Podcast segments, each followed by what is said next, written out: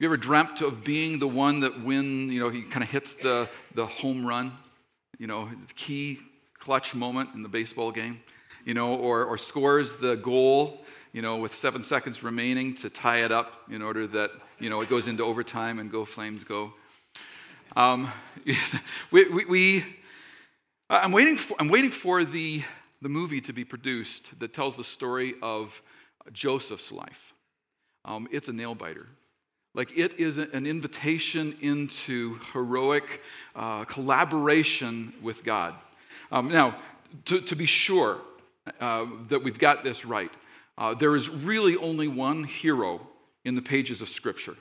Like as we read through the narratives and we read, Joseph was referenced earlier, and uh, there's really, as we read through the narratives uh, of the Old Testament, the New Testament, there's one hero, and that is God. He is the, the actor, he is the mover, he is the one who is, um, is, is at work and, and th- to whom we rightly bring our worship and we rightly bring our praise. And then he invites you and I to make some heroic decisions and join him in a work that he's doing. And that's the story that we have uh, with, with Joseph here, making some heroic choices, doesn't understand the, the implications of what that's going to mean, uh, but he's willing to give God his yes. So let's read it together. Matthew chapter 2. We're just going to read the first 12 verses. I'll have you stand one more time, get exercise, keep you awake. Um, and we're honoring the fact that we're attending to God's word when we do this. We're, we're, we're, honoring that this is more than just words on a page. I'm in the New International Version, uh, reading from chapter 2, Matthew chapter 2, verses 1 through 12. And this is the word of the Lord. After Jesus was born in Bethlehem in Judea, during the time of King Herod, Magi from the east came to Jerusalem and asked, Where is the one who has been born king of the Jews? We saw his star when it rose and have come to worship him. When King Herod heard this, he was disturbed, and all Jerusalem with him. When he had called together all the people's chief priests and teachers of the law, he asked them where the Messiah was to be born. In Bethlehem, in Judea, they replied, for this is what the prophet has written. But you, Bethlehem, in the land of Judah, are by no means least among the rulers of Judah for out of you will come a ruler who will shepherd my people Israel. Then Herod called the Magi secretly and found out from them the exact time the star had appeared. He sent them to Bethlehem and said, Go and search carefully for the child. As soon as you find him, report to me, so that I too may go and worship him. After they had heard the king, they went on their way, and the star they had seen when it rose went ahead of them until it stopped over the place where the child was. When they saw the star, they were overjoyed. On coming to the house, they saw the child with his mother Mary, and they bowed down and worshiped him. Then they opened their treasures and presented him with gifts of gold, frankincense, and myrrh.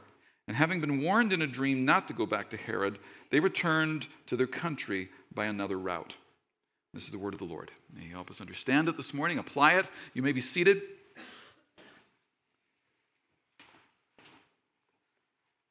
New Testament scholar Rodney Reeves writes concerning this story. So, so last week we started looking at Joseph. Uh, he's going to divorce Mary quietly. He's going to kind of do the noble thing, the right thing, the, uh, the, the, legal thing, um, and encounters God and decides uh, that he, another route is being directed to him. Um, here, here's what Reeves describes in sort of the broader story than what we just read here. Um, he says, This is the Christmas story? Question mark. Um, Matthew's version of our favorite holiday is hardly recognizable except for the star and the wise men.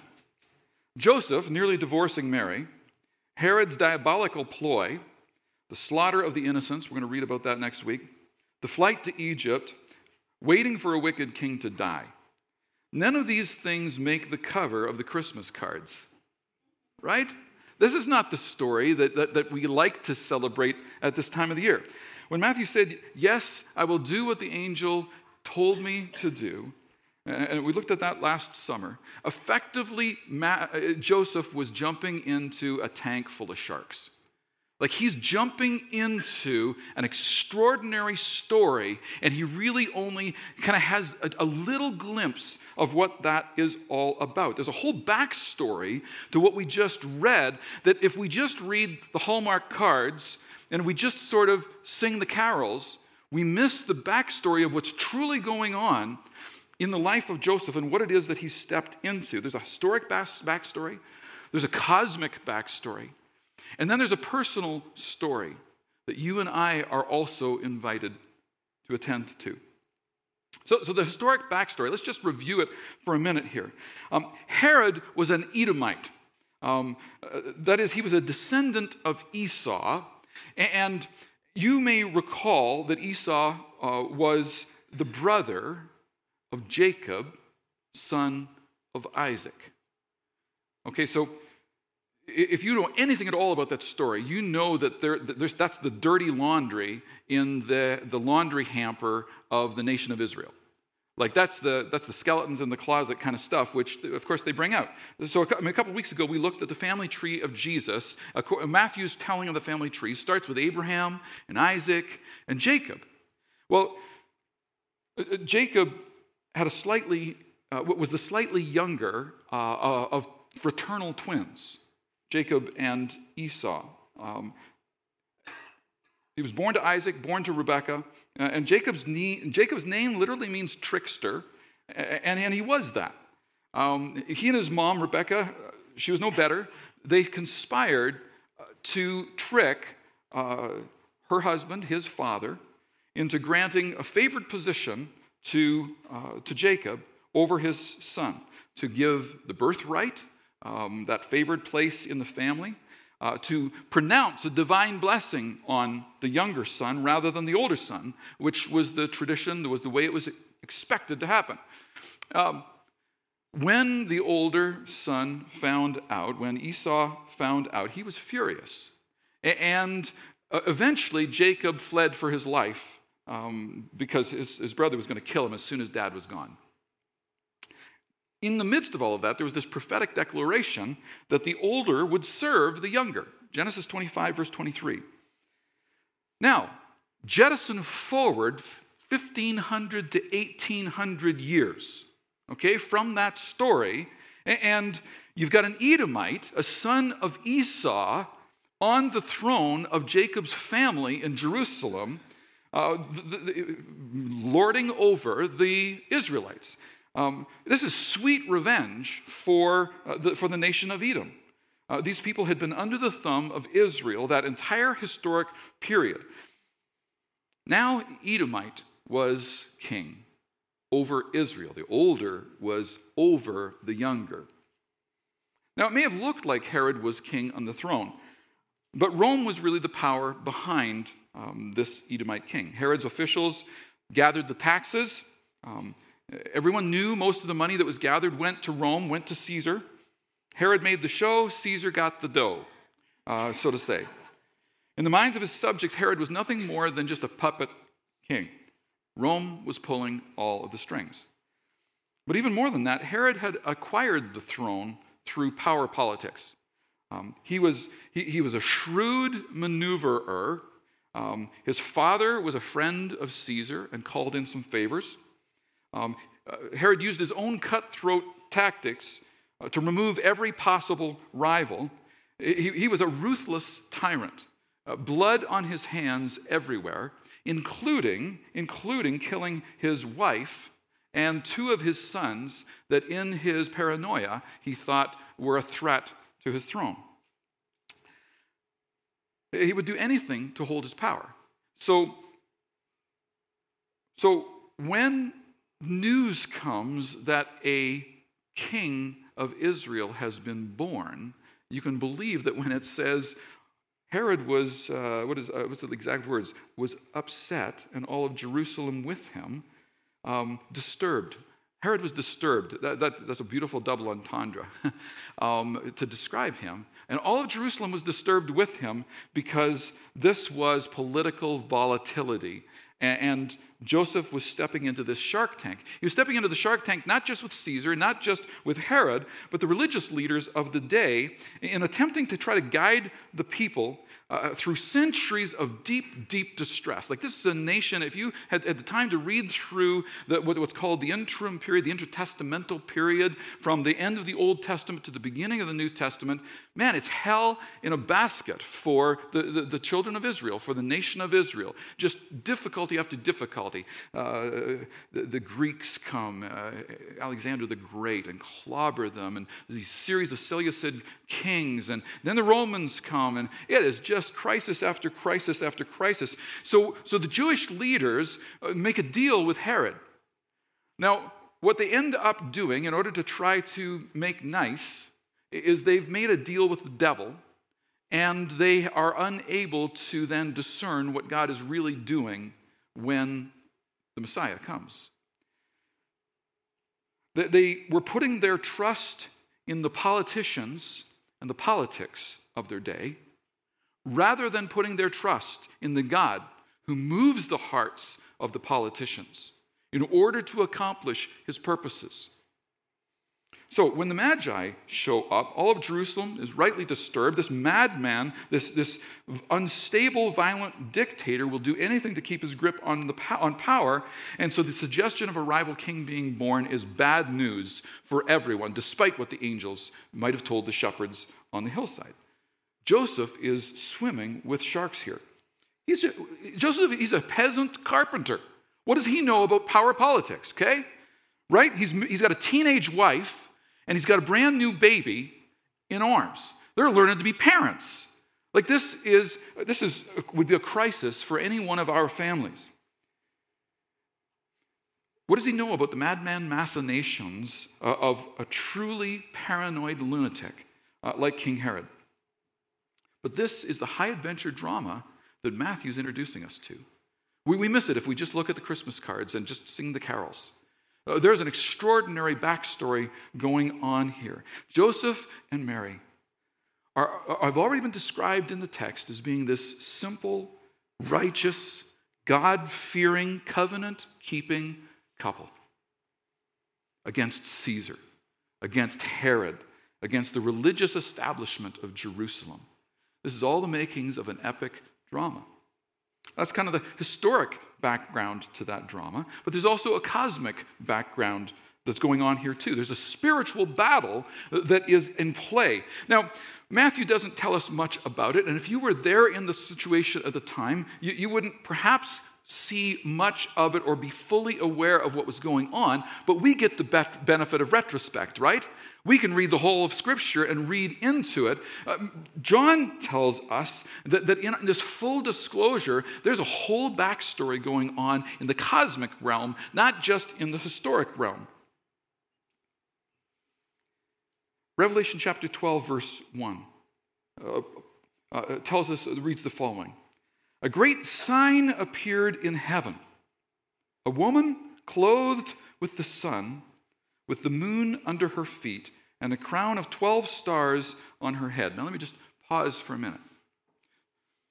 John knows, and, and I know you know, but let me just remind you of this that we are not alone in our world. That while we exist in a physical realm, there is a spiritual realm that is about us. God is spirit. Uh, he is at work in uh, our world via his spirit. He has an, an angelic realm, an angelic host uh, who are doing his bidding, his messengers who are at work in our world as well. And there is an adversary, a fallen angel, a powerful angel, the devil, who has a group of angels that we refer to as demons now, fallen angels who went with him, who are at work against God's purposes in our world. No comparison between God, God and the devil. Not my arms aren't big enough, okay? So don't, don't be confused about that, but this is the spiritual reality uh, that we're talking about. And John here is pulling back the curtain for us so that we can see what's going on. And you're going to see that, that you know, we, we've got four gospels. There's a sense in which Revelation is the fifth gospel. This is another telling of the, of the, of the Christmas story here. Uh, Revelation chapter 12, verse 1 A great sign appeared in heaven a woman clothed with the sun, with the moon under her feet, and a crown of 12 stars on her head. She was pregnant. So there's all kinds of symbolism here. We won't get into the details of this. 12 stars referring to Israel. Uh, the woman is a sign. Signs point to something, okay? Just point that out. She was pregnant and cried out in pain as she was about to give birth. Then another sign, here's another sign, appeared in heaven an enormous red dragon with seven heads and ten horns and seven crowns on its heads. Those are power symbols that we're supposed to recognize. This is a, a ferocious, powerful beast. Its tail swept a third of the stars out of the sky and flung them to the earth. Probably a reference to uh, the dragon, Satan, uh, drawing to himself a third of the angelic host who become fallen angels. That seems to be how we're supposed to read this, uh, this imagery from John. The dragon stood in front of the woman who was about to give birth so that it might devour her child the moment he was born. What a gross image. She gave birth to a son, a male child, who will rule over the nations with an iron scepter. And her child was snatched up to God and to his throne. The woman fled into the wilderness to a place prepared for her by God, where she might be taken care of for 1,260 days. Then war broke out in heaven. Michael and his angels fought against the dragon, and the dragon and his angels fought back, but he was not strong enough, and they lost their place in heaven. The great dragon was hurled down, that ancient serpent called the devil or Satan, who leads the whole world astray. He was hurled to the earth, and his angels with him. Then I heard a loud voice in heaven say, Now have come the salvation and the power and the kingdom of our God, and the authority of his Messiah. For the accuser of our brothers and sisters, who accuses them before our God day and night, has been hurled down. Yay! They triumphed over him by the blood of the Lamb and by the word of their testimony. They did not love their lives so much as to shrink from death. Now, we get all, into all kinds of trouble, and many scholars have done so, trying to overanalyze the imagery that goes on here in the book of Revelation. But we, if we take a step back from the detail, we see a, a, a profound picture that seems to bring together history past, history present, and history future, kind of molds it together. And but we, we can't, uh, uh, but we catch this much. That there are signs. There are two signs there. The woman is pointing to uh, Israel, uh, Mary, uh, the church. Um, uh, the other sign, the dragon, pointing to the evil realm, this battle that's taking place in the heavenlies around us. And then this child, who is not a sign, uh, it's significant that, that John differentiates that because the signs point to something, he's the something. He is the, he is the it. This is Christ who is there. So uh, we know from Matthew that Joseph's been charged to shelter his wife. He doesn't show up in this Revelation kind of narrative, but it said God whisked the mother and his child away. So, so Joseph has a hand in this. This is part of the drama where he stepped in. So, in the natural realm, he's dealing with Caesar and Herod and the religious leaders. But in the spiritual realm, there's this battle going on in the heavenlies. And, there's something far beyond that which meets the eye. That is, that is taking place in this account. And Joseph, this carpenter with his teenaged wife and his brand new baby, they're in the middle of this whole thing. And you got the those who, who report to have power in this world, pitted against those who all of us would say are powerless. And yet, and yet, God is at work doing an extraordinary thing that we never would have guessed if we only looked at the surface of the matter. So, into the shark tank come these stargazing astrologers.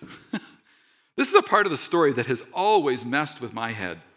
Like, these guys are probably Zoroastrians, um, worshippers of the stars. Now, monotheists, one God, uh, but, but worshiping sort of the heavenlies or looking for guidance uh, from this God figure that they would, uh, uh would you know, believe in. Um, what are they doing in this story? Like, how did this come to be? Um, scholar Rodney Reeves puts a point to it like this Without knowing it, these outsiders blur the lines of righteousness according to the law. Now, this is something Matthew is going to come back to multiple times. Um, uh, how do we understand the Old Testament law. How is it that we are supposed to live in light of, of what God says in black and white? Uh, we talked about it already, right, in the Sermon on the Mount, uh, where the, the, the, matters of the heart are substantial. Uh, what we do matters. What we're thinking, what we're believing matters. Uh, it's not just the doing. Without knowing it, these outsiders blurred the lines of righteousness according to the law. Consider how wrong these foreigners are. Number one, they don't belong to God's elect. Number two, they act like they know what the God of Israel is up to simply because they can read the stars. Number three, they show up at the wrong place looking for the Messiah, awakening the jealous rage of a crazed ruler. Number four, they give, way, they give away their treasures to a complete stranger without confirming his identity, perhaps putting the little family at risk since gold attracts thieves. Number five, they went straight home because of a dream and never returned to check on their investment. Even in the best light of a star, no less, these so called wise guys come off looking like simpletons, fools.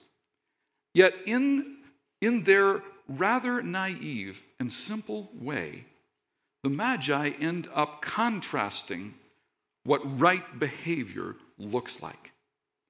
In the company of a king and his entourage who should have known better, while the insiders are fumbling through the sacred wisdom of God's word trying to understand it.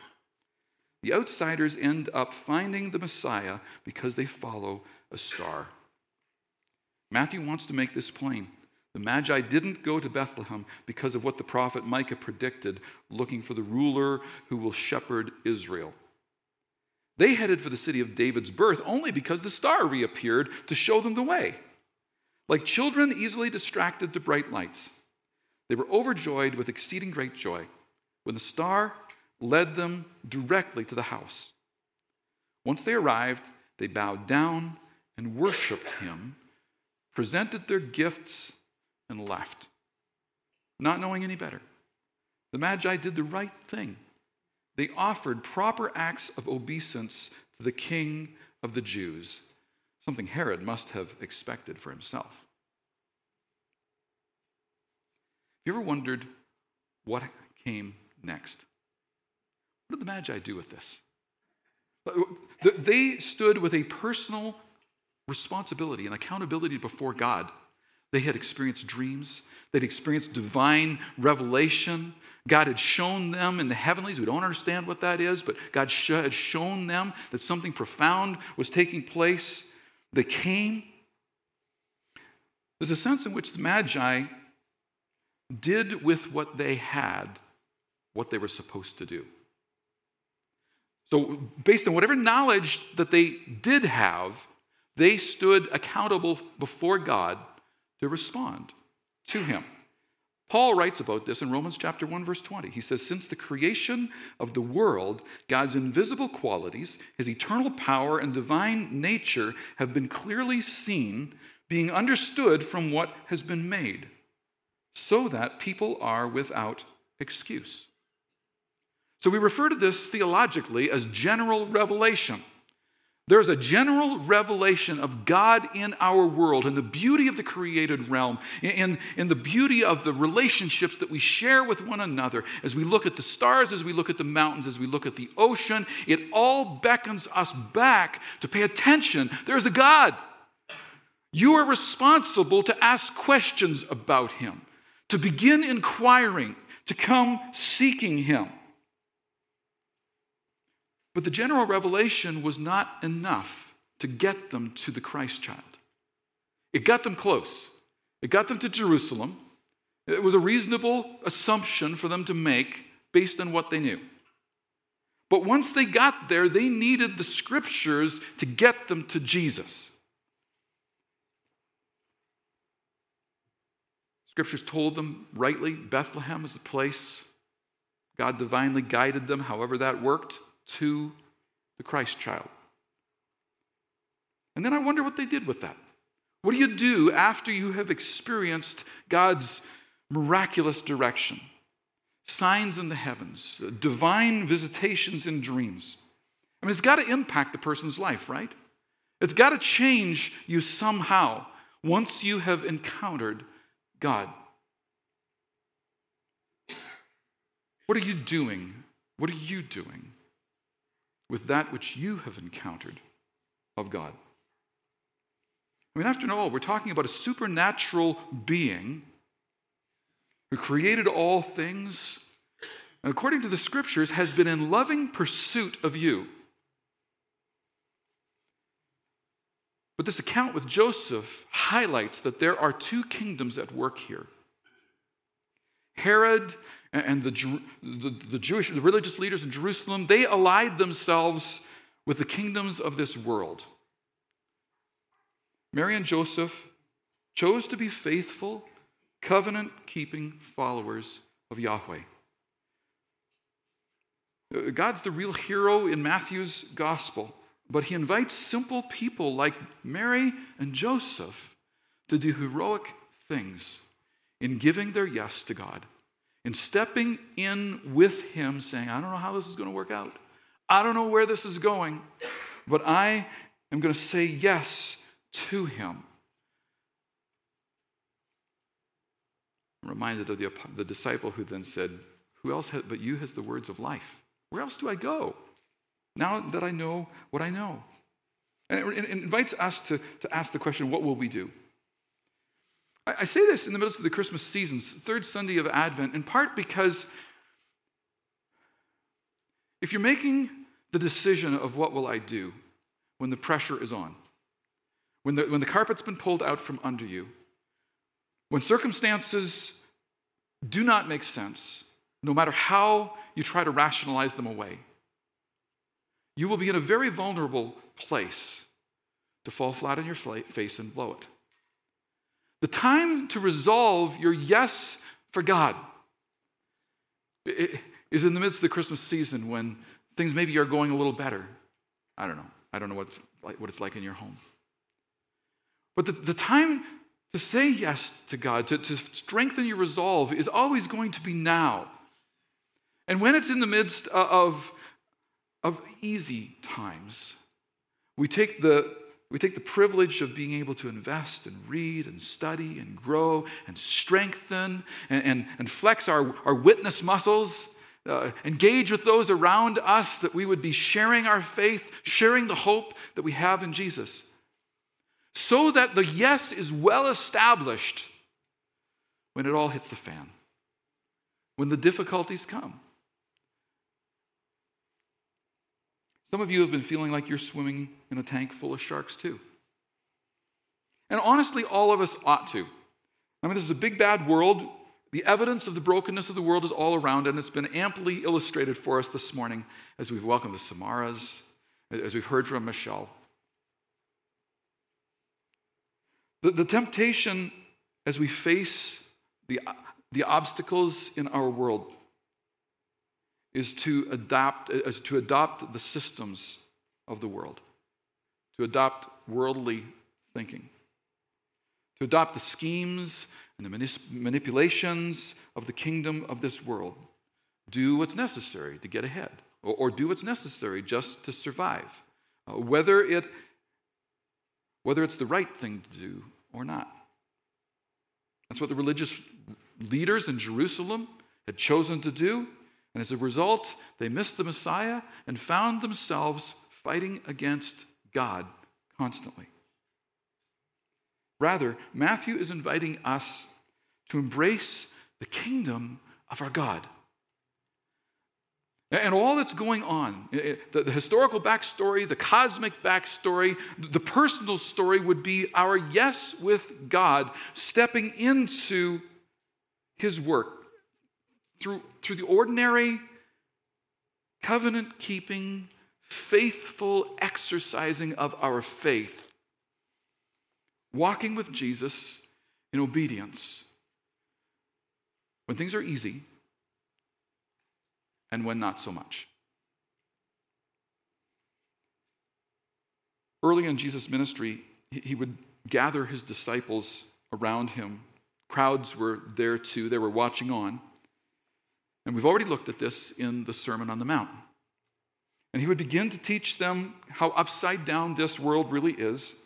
And he would invite them to be children who would live in his blessing, the Beatitudes. You're blessed when? And then, smack dab in the center of the Sermon on the Mount, he would teach his followers to pray. So I want to invite you to stand with me. Worship team is going to come and be ready. But I want to invite you to pray the Lord's Prayer or the disciples' prayer with me so that we don't miss uh, the richness, some of the depth uh, of this. Uh, we're, we're going to pray this disciples' prayer or the Lord's Prayer a line at a time. I'm going to have you speak out loud the line and then pause. And I'm going to fill in some blanks and just attempt to model for you the way you can pray this prayer at home every day as the Lord would, would grant us opportunities to visit with Him. So let's us pray together. Lord, we pray, Our Father, who art in heaven, hallowed be thy name. Lord God, we long that you would be seen as hallowed, you would be seen as holy. Oh God, we long that we, your people, would live in such a manner that the holiness of you would be seen and be evident in us. Lord, we pray, your kingdom come, your will be done on earth as it is in heaven. Your kingdom, Lord not Rome or Babylon or Great Britain or the United States of America or the Dominion of Canada. Your kingdom. We are citizens of your kingdom, Lord. And we invite you to come and rule and reign in us and through us. We ask that you'd help us be attentive to your will rather than our own will or Herod's will or anyone else's will who would attempt to foister their agenda on us. Your will. Grow our desire for you, Lord Jesus. And may our influence result in this place looking more and more like heaven. Lord, we pray. Give us this day our daily bread. Everything we need to fulfill your kingdom purposes, Lord. That's what we're asking for. All the resources necessary to carry out your will. We call for these, we ask for these. By faith, we receive these resources with thankful hearts. Lord, we pray. Lead us not into temptation, but deliver us from the evil one. Stir in us a vigilance to grow and guard your holiness in us, Lord, we pray. Protect us, Lord. We recognize that we are in a spiritual war zone. For our struggle is not against flesh and blood, but against the rulers, against the authorities, against the powers of this dark world, and against the spiritual forces of evil in the heavenly realms. Therefore, we resolve to put on the full armor of God, so that when the day of evil comes, we may be able to stand our ground, and after we have done everything, to stand. Stand firm then with the belt of truth buckled around your waist with the breastplate of righteousness in place, with your feet fitted with the readiness that comes from the gospel of peace. In addition to all this, take up the shield of faith with which you can extinguish all the flaming arrows of the evil one. Take the helmet of salvation and the sword of the Spirit, which is the Word of God, and pray in the Spirit on all occasions with all kinds of prayers and requests. With this in mind, be alert and always keep on praying for all the Lord's people. Lord Jesus, we pray all of this, recognizing that yours is the kingdom, yours is the power, and yours is the glory forever and ever. We pray in your name, Lord Jesus. Amen.